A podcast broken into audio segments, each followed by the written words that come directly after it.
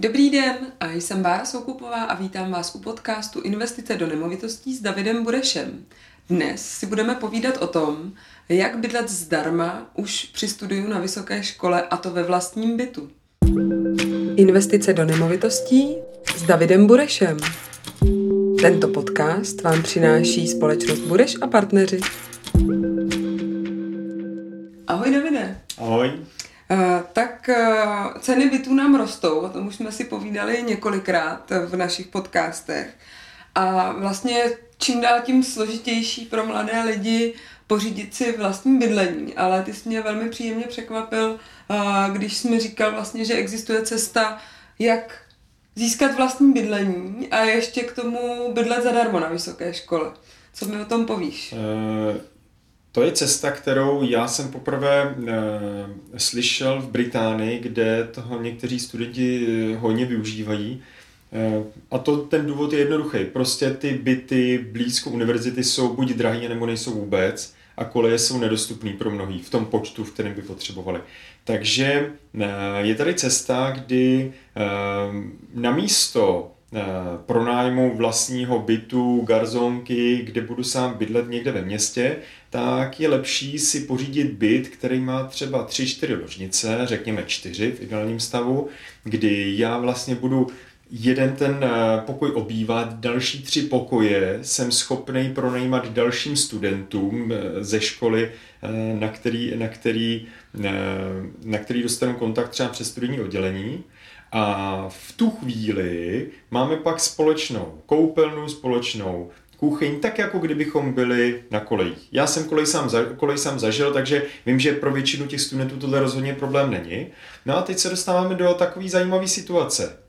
Já těm třem studentům, kdy každý má jeden pokoj, pronajímám každý ten jeden pokoj třeba za 7 tisíc. Mm-hmm. To je teď taková průměrná sazba na, na, pro, pro jeden, jeden pokoj o velikosti, um, o velikosti někde kolem třeba 20 metrů, 18-20 metrů, tak uh, v tu chvíli já se dostávám do situace, že celá ta agenda se obrací v můj prospěch. Mm-hmm. Já totiž jsem schopný získávat peníze z, z pronájmu těch tří pokojů.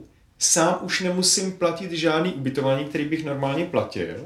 A pokud se podíváme na konkrétní čísla, tak eh, já v tu chvíli, když eh, bych v, současný, v současných podmínkách eh, takhle velký byt nakupoval, tak mě bude stát asi 8 milionů. Může být samozřejmě i dražší 10, 12, ale za těch 8 milionů je to takovej... To uh, dejme tomu 100 metrů? To bude někde kolem 100, 110 metrů. Mm-hmm. To znamená nějaký 4,1 eh, nebo 4KK.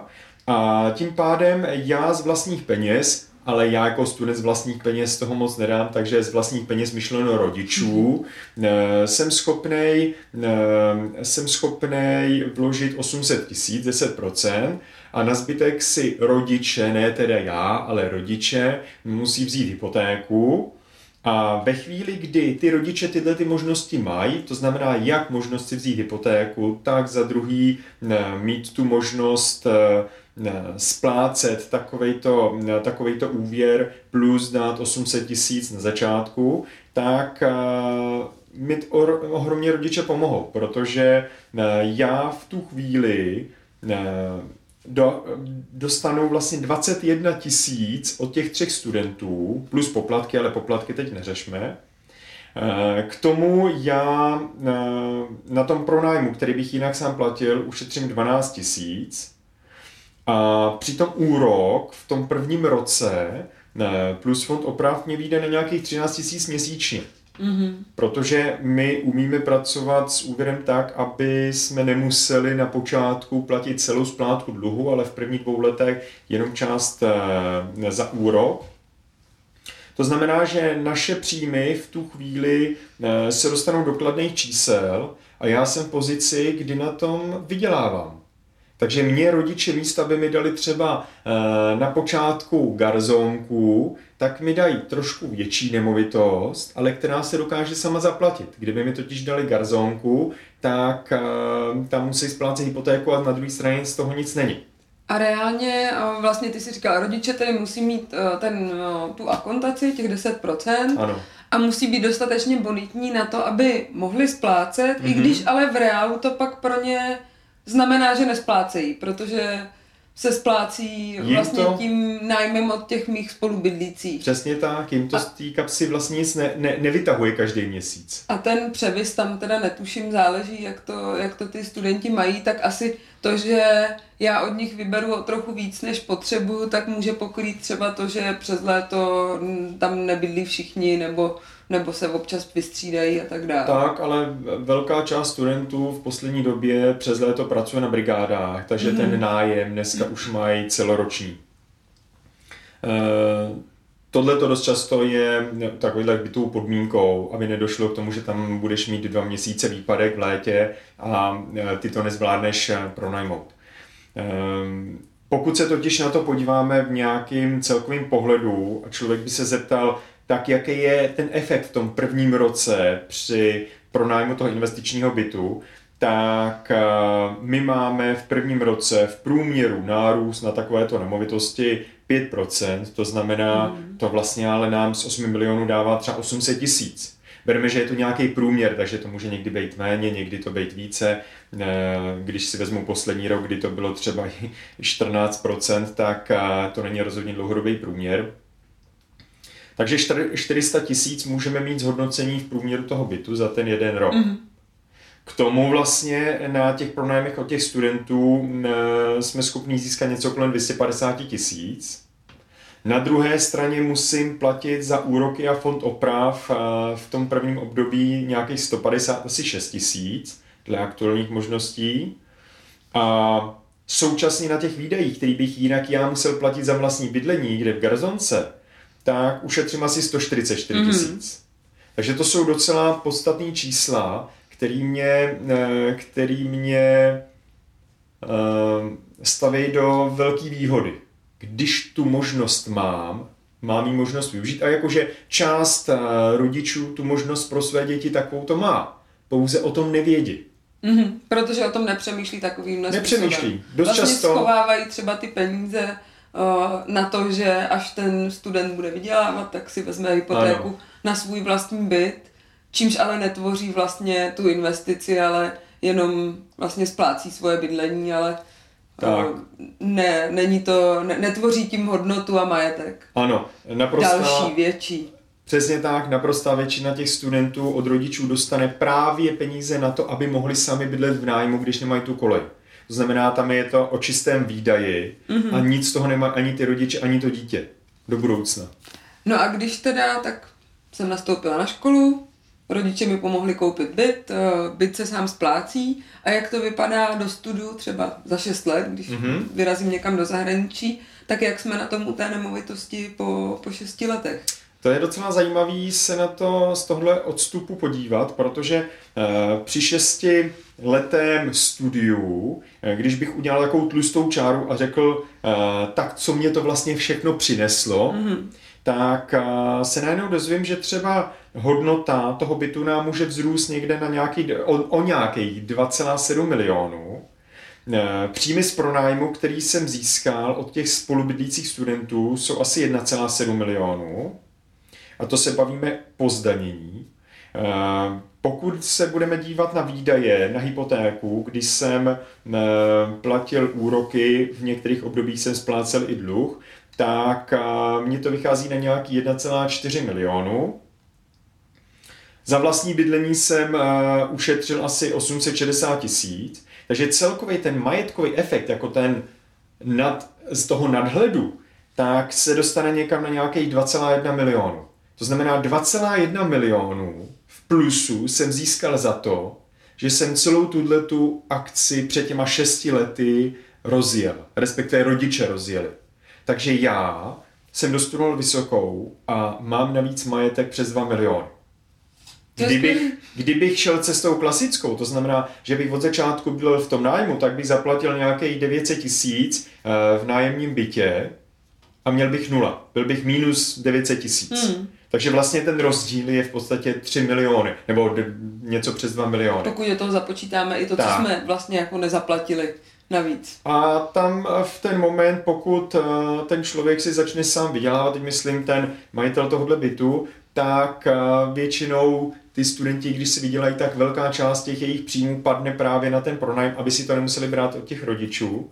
No a teď se vím, že ty, když místo 10-12 tisíc každý měsíc to dáš do bydlení, ale budeš si to ukládat do nějakého třeba podílového fondu dlouhodobě, tak to se ani tady o tom nebavíme, ale to budou další peníze, které ty po těch šesti letech a hlavně dál do budoucna budeš mít připravený. Hmm. A ty je za těch šest let nebudeš potřebovat, ale bude to rezerva na to, když budeš chtít se pustit do většího, do jiného bydlení a tak dále. Tady, tady se vím, že to můžeš následně pak ten svůj pokoj pronajmout čtvrtýmu studentovi, který už dávno eh, je o několik eh, let mladší než ty a v tu chvíli eh, ty se dostáváš do situace, že i když pak půjdeš do jiného bytu, který bude třeba 50 metrů v panelu, tak to by tohle plně pokrývá a pořád hmm. ti hodně zůstává. Takže si ho buď pronajmu, anebo i díky tomu třeba, že jsem si střádala ty přebytky, tak vlastně si třeba můžu koupit uh, další byt. Přesně tak, ty si můžeš koupit další byt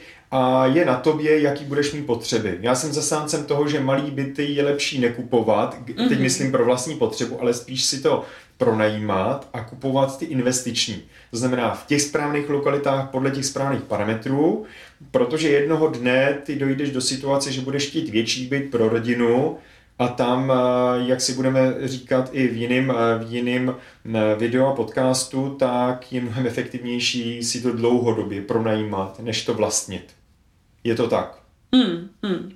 Takže abychom to schrnuli, v podstatě, co potřebuju k tomu, abych uh, mohla, mohla bydlet ve vlastním, potřebuji najít ten správný byt uh, ve správné lokalitě, takže podle toho, kterou školu jdu studovat, tak asi hledám, uh, hledám byt. A potřebuji se poradit s rodiči, jestli uh, mi mohou pomoci tím, že vlastně složí těch 10% uh, ceny bytu a, na, a mají dostatečnou bonitu na to, aby mohli, mohli teoreticky splácet ten byt, i když v reálu ho splácet nebudou. Přesně tak, je to v reálu nebude stát nic jiného než to, eh, že mají rezervu, kdyby došlo k nějaký situaci, jako teď jsme viděli, aktuálně byl lockdown a studenti eh, všichni odjeli z vysoké škol domů, studují na dálku, tak ano, v takové situaci může dojít k výpadku. A já v ten moment místo studentů tam budu muset eh, získat lidi, který, který už třeba pracují a chtějí si pronajmout jeden pokoj, a musím říct, že poptávka po tomhle způsobu bydlení od lidí, kteří jsou mladí a jsou v tom věku mezi 25 a 30, je velká spousta, takže mm-hmm. bych se nebál toho, že když nám vypadnou studenti, že to nemám komu pronajímat. Takže to teoreticky může být cesta i později, než jenom na té Určitě. vysoké škole, ale i, i pro ty čerstvé absolventy. Tak a hlavně do budoucna je potřeba brát, že spolubydlení je něco, co je přístupnějšího více než standardní garzonky. A hmm. většina investorů bere, že garzonka, to znamená nějaký byt kolem 30 metrů, je to nejpoptávanější a nejefektivnější, co na trhu je, ale ve skutečnosti to spolubydlení je ještě pořád lepší. Pouze musíš mít opravdu ten správný byt. Mm-hmm.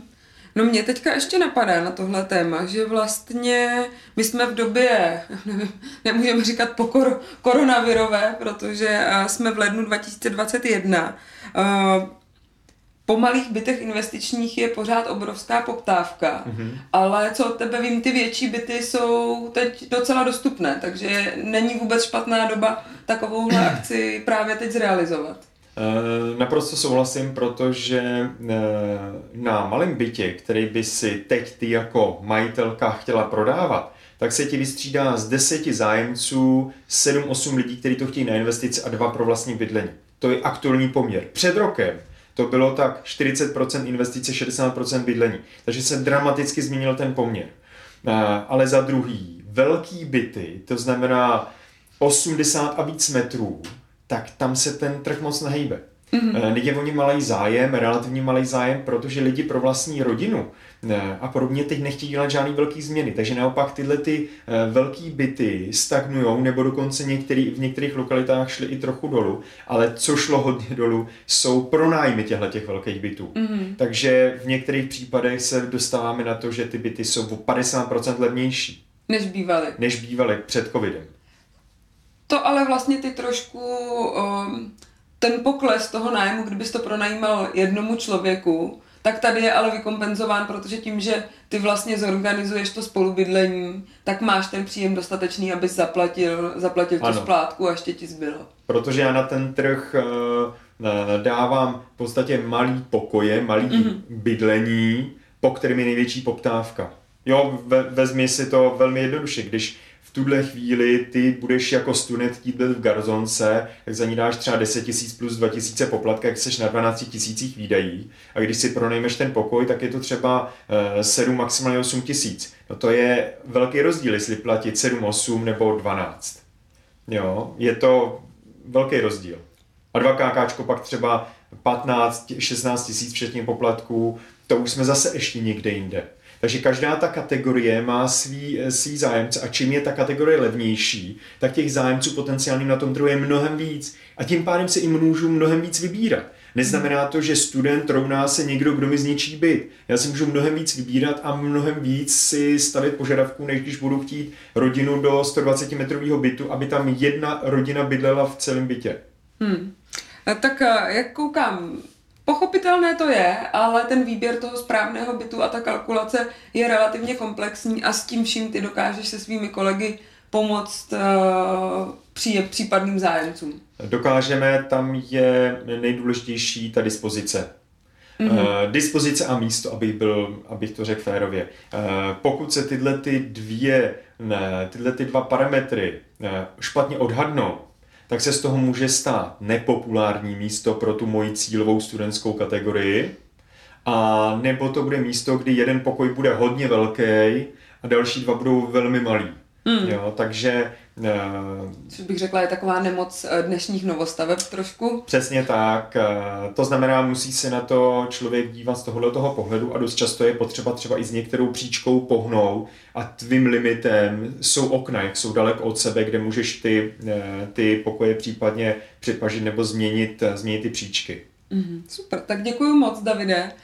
Pokud vás toto téma zaujalo a hledáte takový byt pro sebe nebo jste rodič, který hledá takový byt pro svou, své, svou ratolest, tak neváhejte kontaktovat Davida a jeho kolegy ve společnosti Budeš a partneři. My vám moc děkujeme, že sledujete Díky. náš podcast a děkujeme za vaše komentáře a zpětnou vazbu a určitě nám neváhejte napsat i témata, která byste rádi slyšeli do budoucna. Díky.